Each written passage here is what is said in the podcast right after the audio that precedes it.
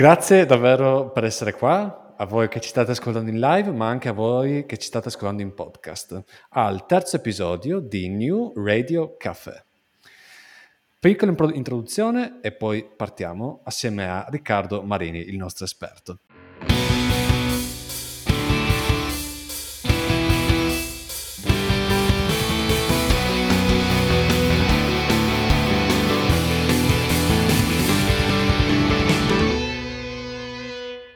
Oggi cercheremo di far capire meglio una questione abbastanza intricata che coinvolge Team, il fondo di investimenti americano KKR o KKR, il progetto di rete unica e lo Stato.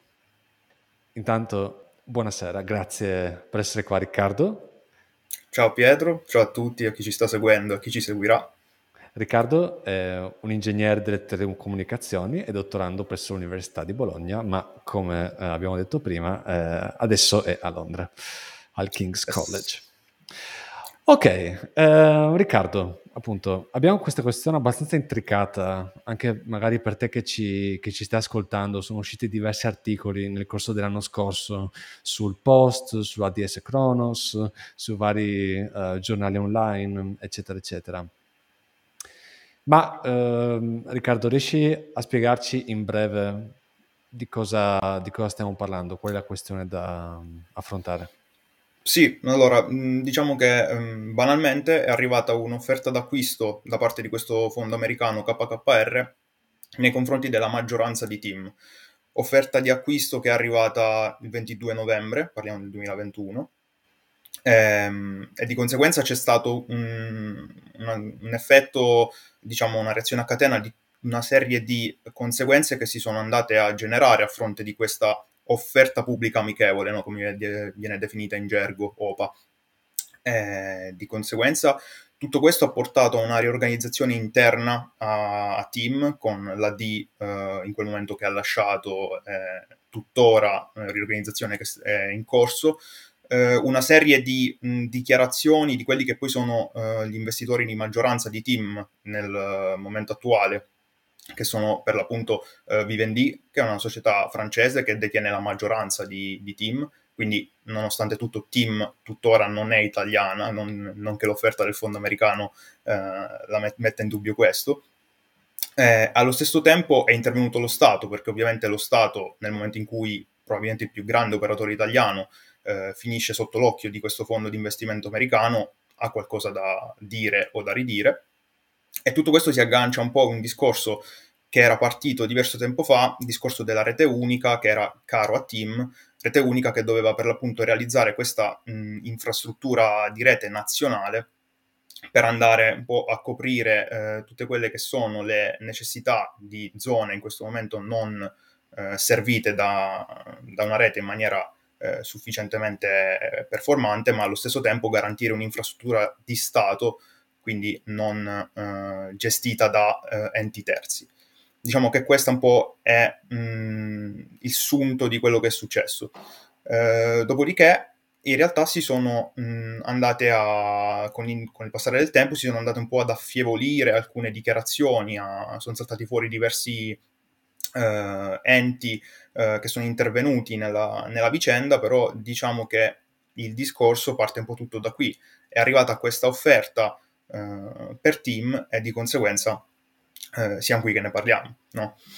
Ok, quindi allora, io adesso cercherò davvero di lasciarti parlare, Ricca, eh, farò appunto il ruolo dell'ascoltatore, ma anche cercherò di uh, interromperti se c'è qualcosa che non mi quadra o se ho uh, domande e curiosità in, in, merito. Quindi, se ho capito bene, um, si sta parlando di um, acquisire porzioni di team da parte di questo fondo di investimenti americano, quindi questi sono i due degli attori principali, team, KKR, lo Stato e Vivendi, che è questa azienda francese che controlla um, sì in parte team, team. giusto? Sì. non si sta parlando di comprare parte di team, si sta parlando di comprare la maggioranza di team, cioè il fondo americano vuole effettivamente prendere il controllo di team. Uh, adesso magari entriamo un po' più nel dettaglio, nel senso che per l'appunto mh, Team in questo momento non è uh, italiana, uh, non è italiana nel senso del, della proprietà, ecco, mettiamola così. Eh, in quanto per l'appunto la maggioranza, circa il 24%, è controllato da Vivendi, che è una società, una società francese. Dopodiché lo Stato in realtà eh, ha in mano team attraverso Cassa Depositi e Prestiti, CDP, con circa il 10% delle azioni, e poi il resto è un pool di, di investitori esteri, insomma, tutta una serie di altre figure che non hanno un tale controllo sul team. Diciamo in questo momento il socio di maggioranza è Vivendi e le decisioni uh, sono per lo più uh, gioco forza prese da Vivendi stesso.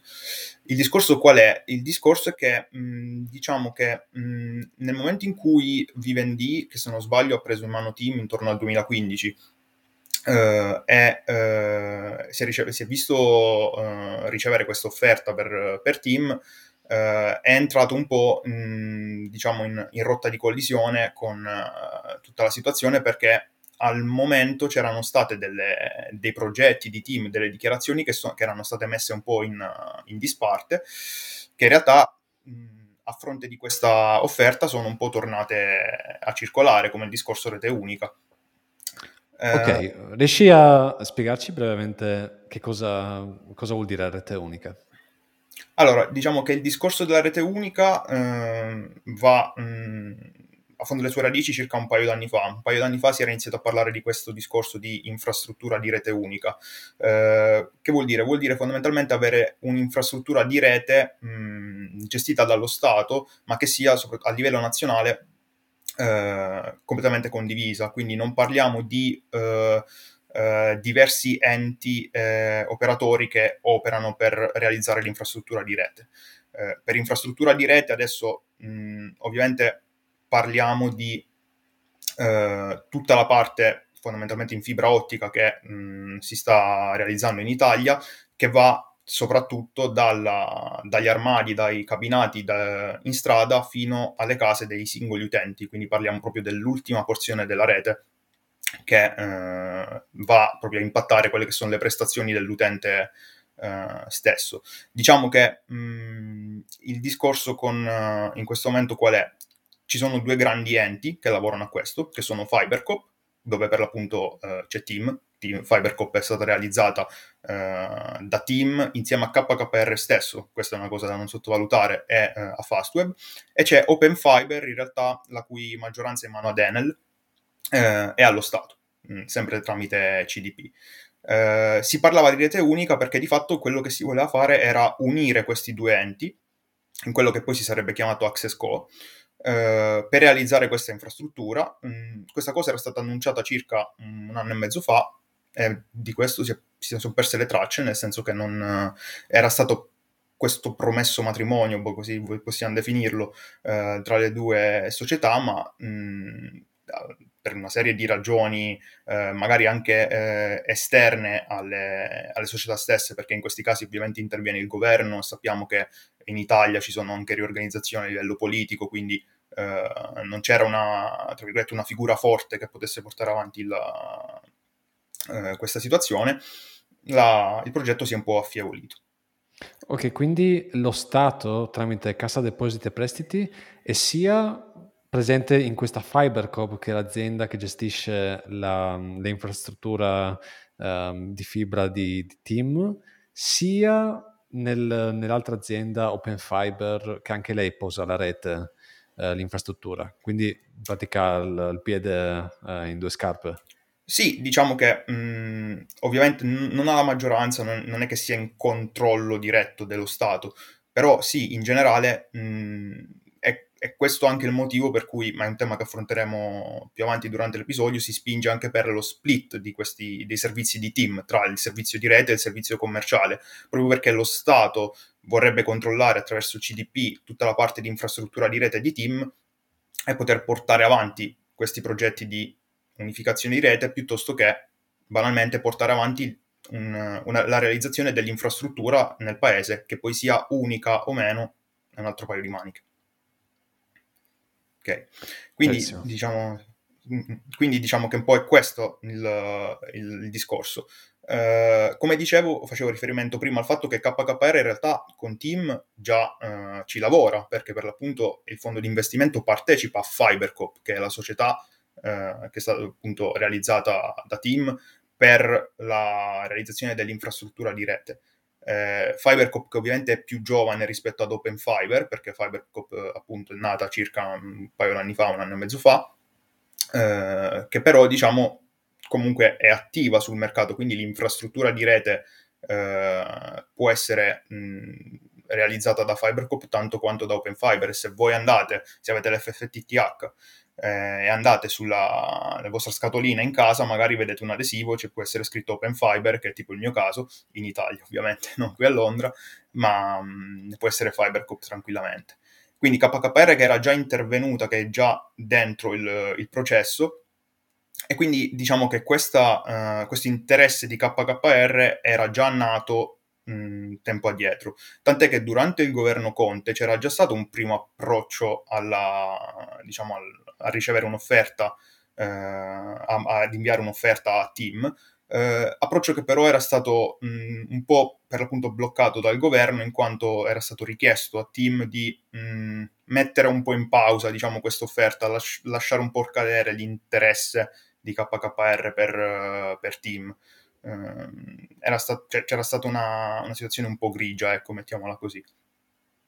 Perché? Ma perché in quel momento si parlava molto di rete unica, poi adesso senza scadere nel politico, quindi facciamo un discorso puramente tecnico.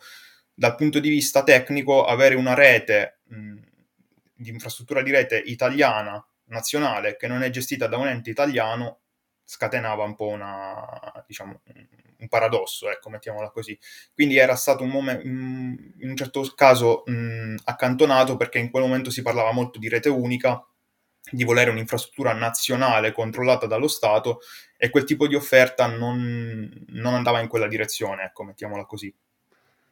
Okay. Adesso è diverso, perché se adesso andiamo a sentire le dichiarazioni, nonostante il giorno dopo la ricezione dell'offerta, quindi eh, parliamo novembre 2021, lo Stato, sia nella forma del Ministero dello Sviluppo, sia nello Draghi stesso, si è espresso dicendo eh, fa piacere che abbiamo ricevuto questo interesse, vedremo se intervenire, se non intervenire.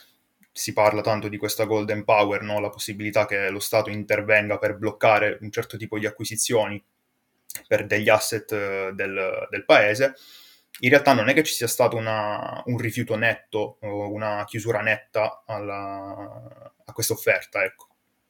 ecco, qua in realtà a me interessava chiederti una domanda più specifica. Eh, proprio appunto il ministro dello sviluppo economico, che è Giorgetti, menziona il fatto che eh, è indispu- indiscutibile che all'interno di Team eh, ci siano asset di natura strategica.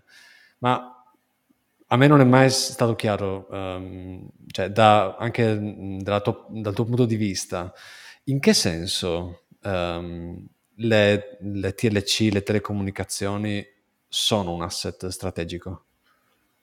Ma mh, mm, allora diciamo che ne abbiamo parlato tanto anche negli episodi precedenti del podcast, no? Uh, in questo momento uh, più che mai risulta palese come sia necessaria un'infrastruttura di rete funzionante perché altrimenti non si possono portare avanti le attività eh, giornaliere no, che, che, vogliamo fare. No? Adesso c'è chi lavora da casa, chi studia da casa, quindi avere un'infrastruttura che funziona, avere una rete che arrivi a coprire quelle aree che non sono coperte da rete, piuttosto che eh, banalmente avere una connessione funzionante sul telefono, per noi magari può essere eh, un dato di fatto, ma in realtà ci sono molti posti in Italia dove non lo è. E di conseguenza da questo punto di vista mh, è un asset strategico per il paese perché un operatore, un operatore come Team che probabilmente è l'operatore italiano più grande in questo momento, adesso senza eh, insomma scadere nel, nel, banale, però diciamo che fondamentalmente eh, è uno degli operatori più diffusi, più, mh, più conosciuti e di conseguenza che un operatore del genere non, mh, mm, diciamo, lasci pass- si lasci passare addosso questa offerta senza un intervento dello Stato che per l'appunto va a valutare se è una, un'offerta accettabile o meno, insomma, lascia un po' il tempo che trova, ecco. Ok, e invece adesso, dopo appunto un anno di distanza, cosa è cambiato? Appunto con questa offerta di KKR che già in parte aveva investito in, in Fibercop, adesso cosa è cambiato? Beh, allora diciamo che per l'appunto KKR vuole assumere il controllo di team, ma probabilmente vuole assumerlo per una questione prettamente economica. Adesso mm, eh, si, tar- si, parla tanto di questa divisione, eh, di questo split dei, dei, servizi. Da una parte avere una, una, l'azienda che gestisca tutta l'infrastruttura di rete e dall'altra la, un'azienda che gestisca tutta la parte commerciale, quindi di servizi per gli utenti. Il piano di KKR sarebbe quello di assumere il controllo di team per separare le due eh, aziende dal punto di vista delle, appunto de- della funzione che svolgono e poterle rivendere, tra virgolette, ma banalmente farle fruttare, fruttare in maniera diversa. Si parlava anche di uscire dalla quotazione di borsa, insomma tutta una serie di eh, conseguenze per lo più economiche.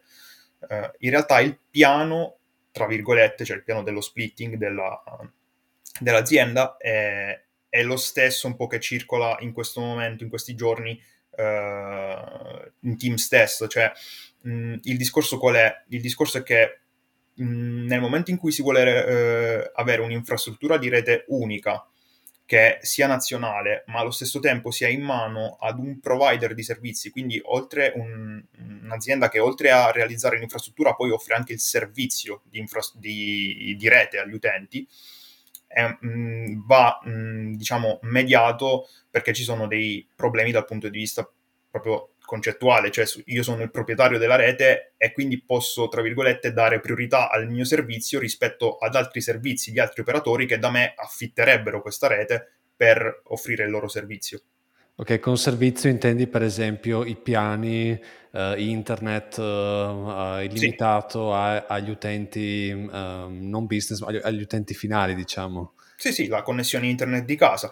Okay. Mm, noi ovviamente dobbiamo sempre chiarire che quando si parla di rete unica, non si parla di avere un operatore unico e quindi avere possibilità soltanto di installare team a casa a quel punto. No, si parla di realizzare l'infrastruttura di rete, quindi proprio posare la fibra, posare i cavi che arrivino fino in casa, che è realizzata da un unico operatore. Dopodiché questo operatore mh, affitta la propria rete ai provider di servizi Vodafone, Wind, eh, Fastweb, adesso chi c'è in, per la rete fissa, e, ehm, e, questi servizi per l'appunto poi vengono ovviamente mh, offerti agli utenti, l'utente sottoscrive il contratto con altri operatori, però è ovvio che se quella rete è in mano ad un operatore che oltre a realizzare l'infrastruttura mi sta anche offrendo il servizio, eh, c'è un discorso proprio eh, logistico dietro, cioè è ovvio che se la rete è mia magari non lo dico, però do, do priorità ai miei servizi rispetto a quelli da altri.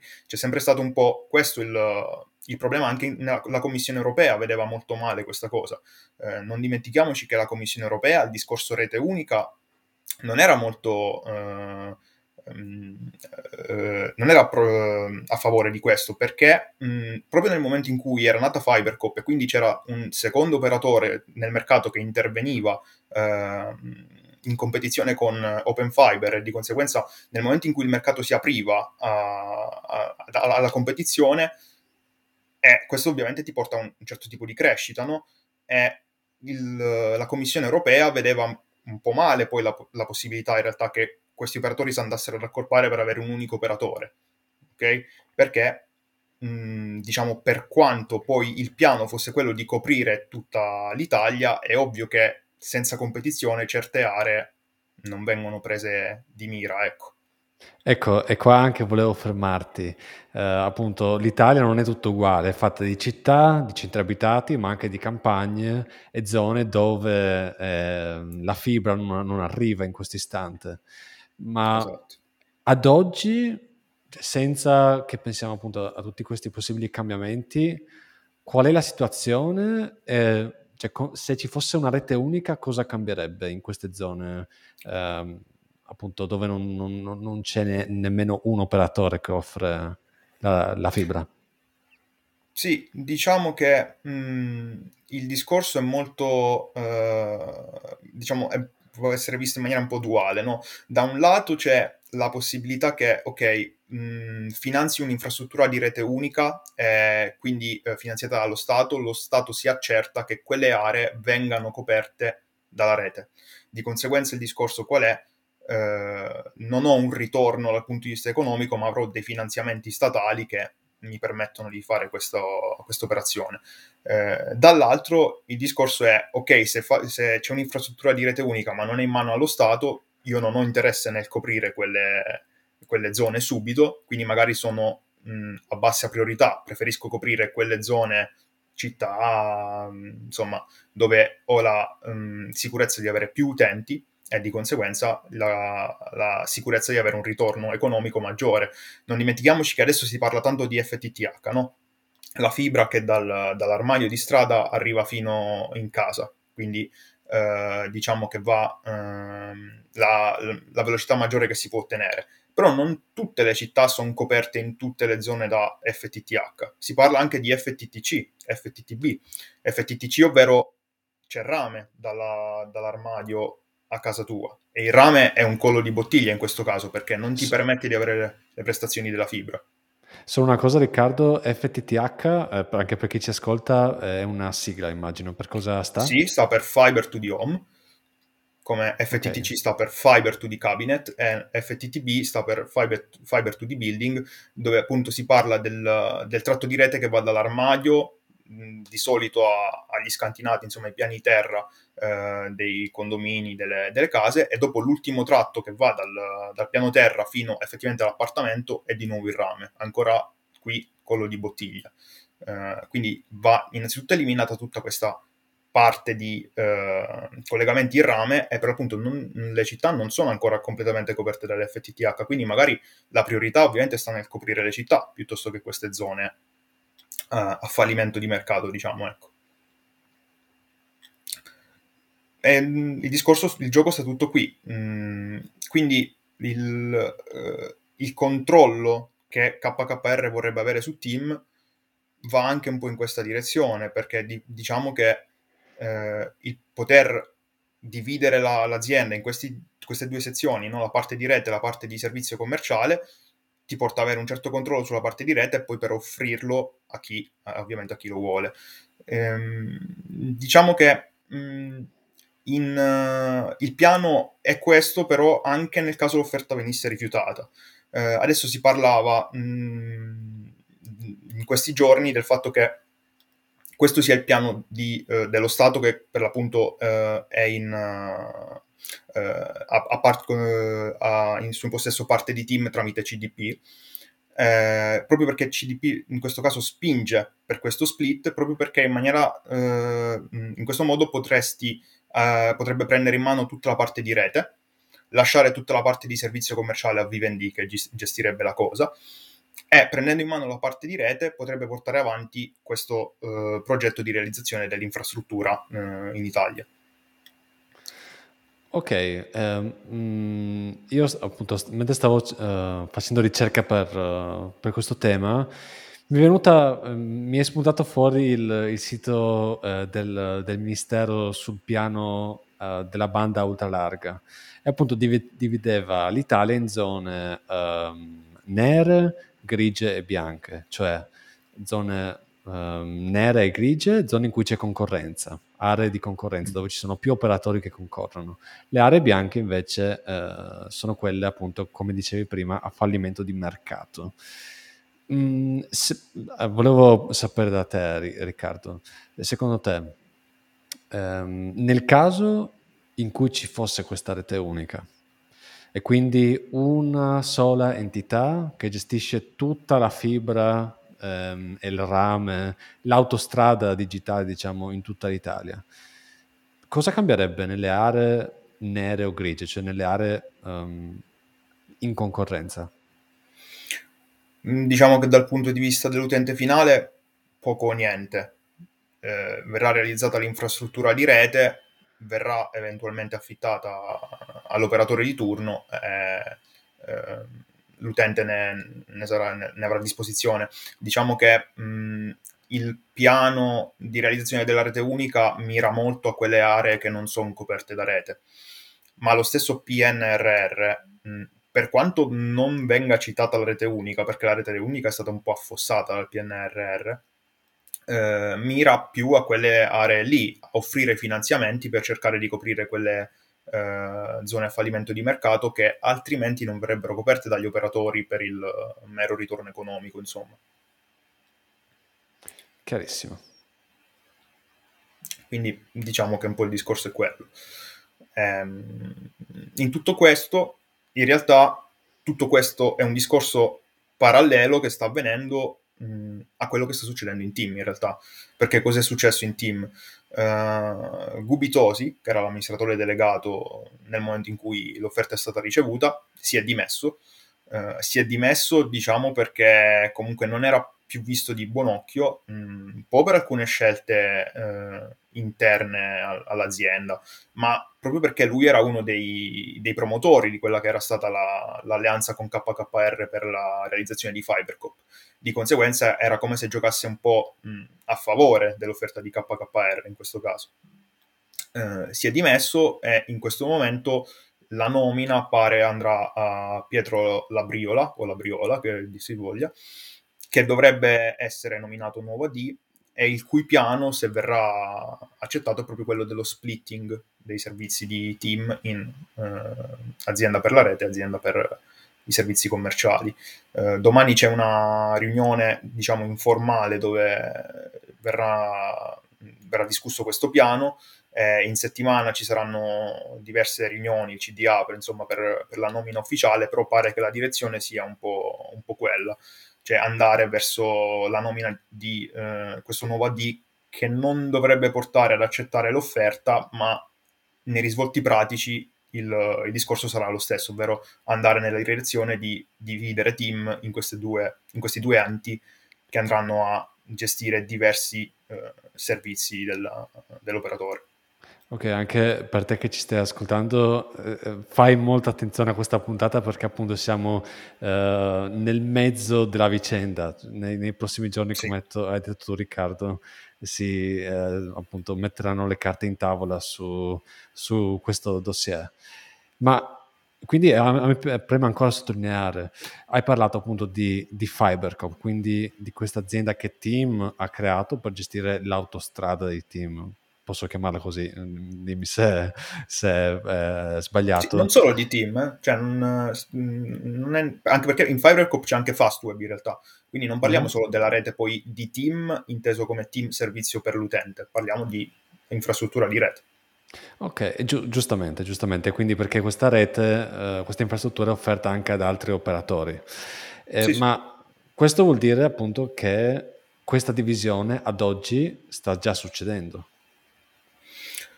Mm, nì, nel senso che per l'appunto mm, non è tutto in mano a Fibercop e ehm, diciamo che si vorrebbe spostare e suddividere gli enti proprio mh, dal punto di vista mh, diciamo tecnico, spostare proprio tutta l'infrastruttura di rete, quindi tutto quello che c'è eh, al di là della connessione in fibra che va dalla, dall'armadio alla tua casa in un ente separato. Eh, adesso non eh, senza entrare nel, nel, dettaglio, anche perché poi di tutte le suddivisioni non sono al corrente, però non è tutto in mano a Fibercop la rete di team mm-hmm. dal punto di vista mh, mm, propriamente eh, concettuale, quindi dal punto di vista di, delle porzioni di rete, eh, tutto quello che serve a far funzionare la rete. Dopodiché, quindi si vorrebbe, si vorrebbe separare gli enti, dopodiché il discorso del fornire il servizio all'utente verrà mh, suddiviso ulteriormente per l'appunto in, una, in, un secondo ente che si o, occuperà esclusivamente di quello. Ok, ok. Ehm, io però in, questi, in, queste settimane, ma in realtà mesi, ogni volta che sentivo parlare di team e leggevo la sigla KKR, c'era sempre eh, un politico o un sindacalista che menzionava no allo spezzatino. Ma eh, allora, ovviamente eh, non avevo idea di cosa significasse eh, dire spezzatino, ma qua immagino che spezzatino, per spezzatino si intende la, questa divisione di team in, in sottoaziende. Sì, esattamente. C'è anche un discorso, mh, mm, diciamo, se non sbaglio è stato citato anche da Draghi, eh, anche un po' quello che andare a preservare quelli che sono poi eh, gli, gli operatori, dipendenti di team, banalmente, perché andare a suddividere questi enti comporta una riorganizzazione societaria, ma anche dal punto di vista della, della forza lavoro in gioco. Uh, la stessa offerta di KKR è stata vista un attimo mh, dubbiosa da questo punto di vista perché sicuramente porterebbe a una uh, riorganizzazione della forza lavoro e mh, adesso pot- potenzialmente la, il licenziamento di dipendenti. Diciamo che Team negli anni è, è passata di proprietà diverse volte, eh, ma non è mai stata riorganizzata come si, si vocifera adesso, ecco.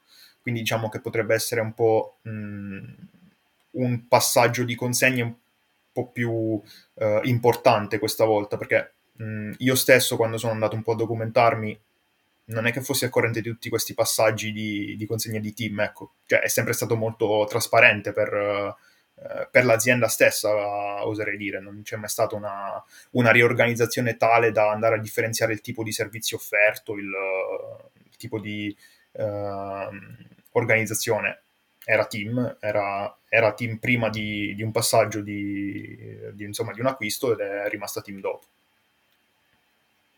E tra le altre cose mi sembra che Tim eh, è un'azienda molto indebitata in questo istante, quindi in qualche modo deve mm. cercare mm. di, uh, di, trovare il modo di, sal- di salvarsi, di non sì. affondare.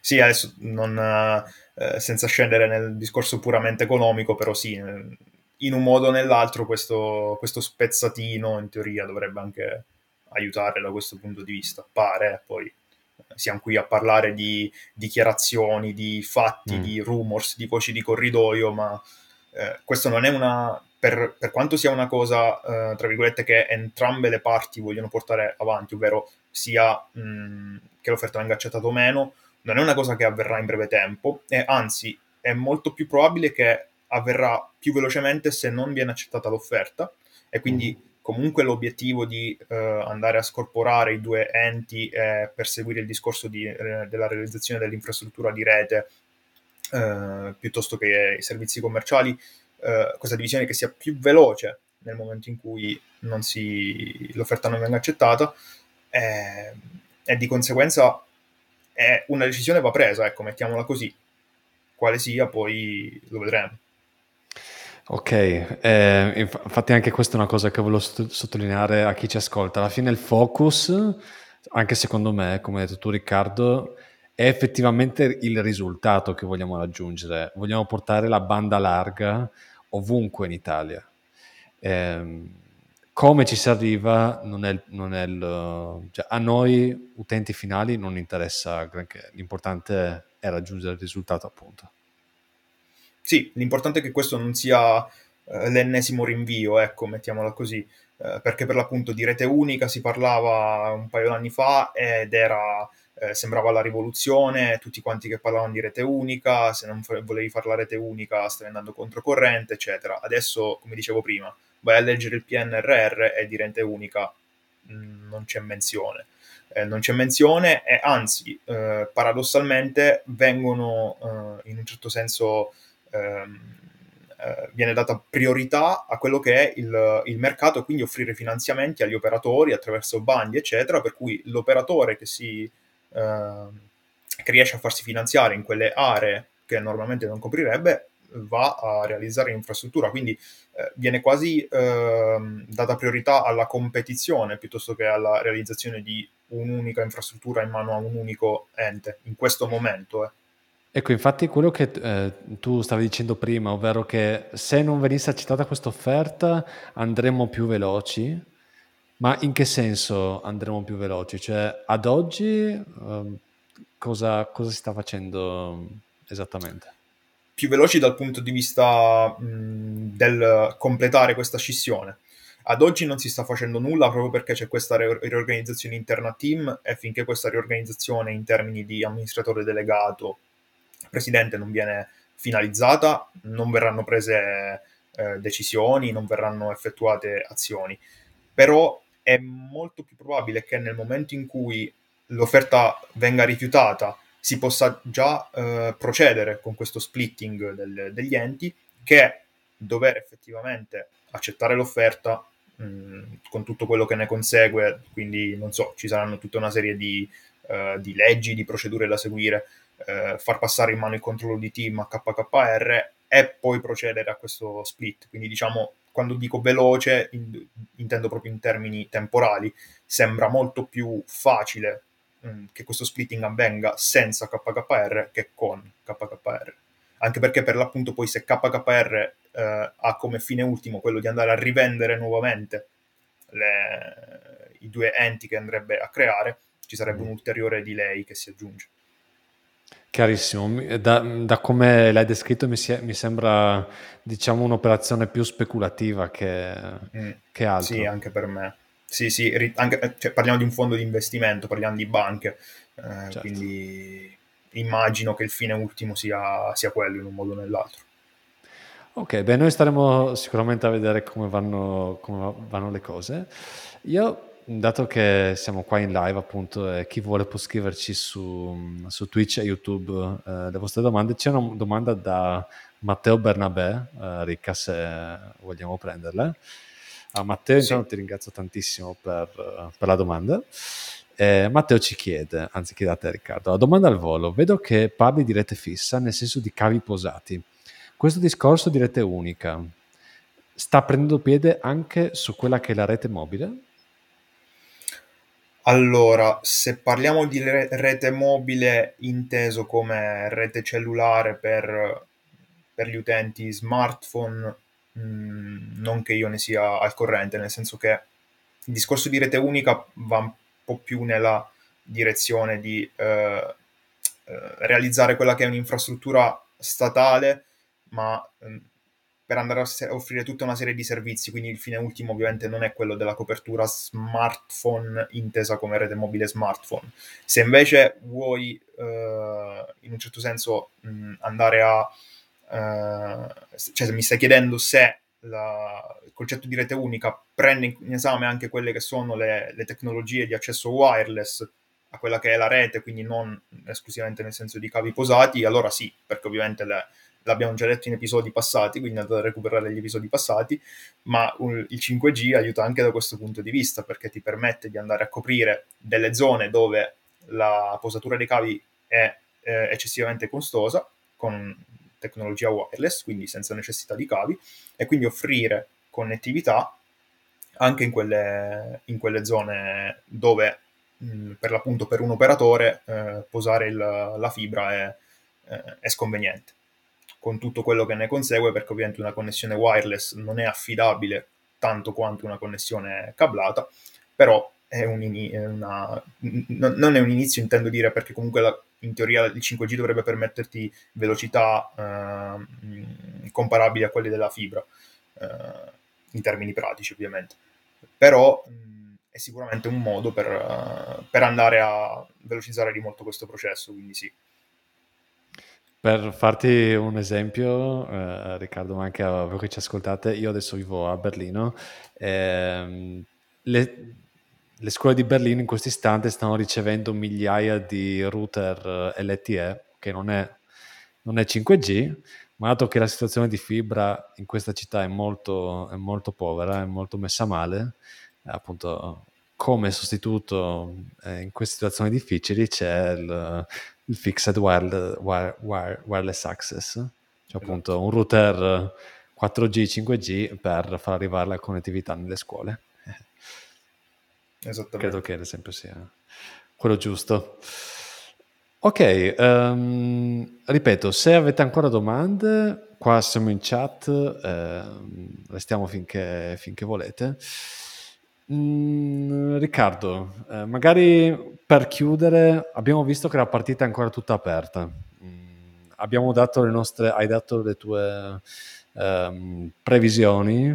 Eh, quello che è più probabile che accada, ma comunque anche per voi che ci ascoltate di nuovo, tenete d'occhio questa materia, questo topic.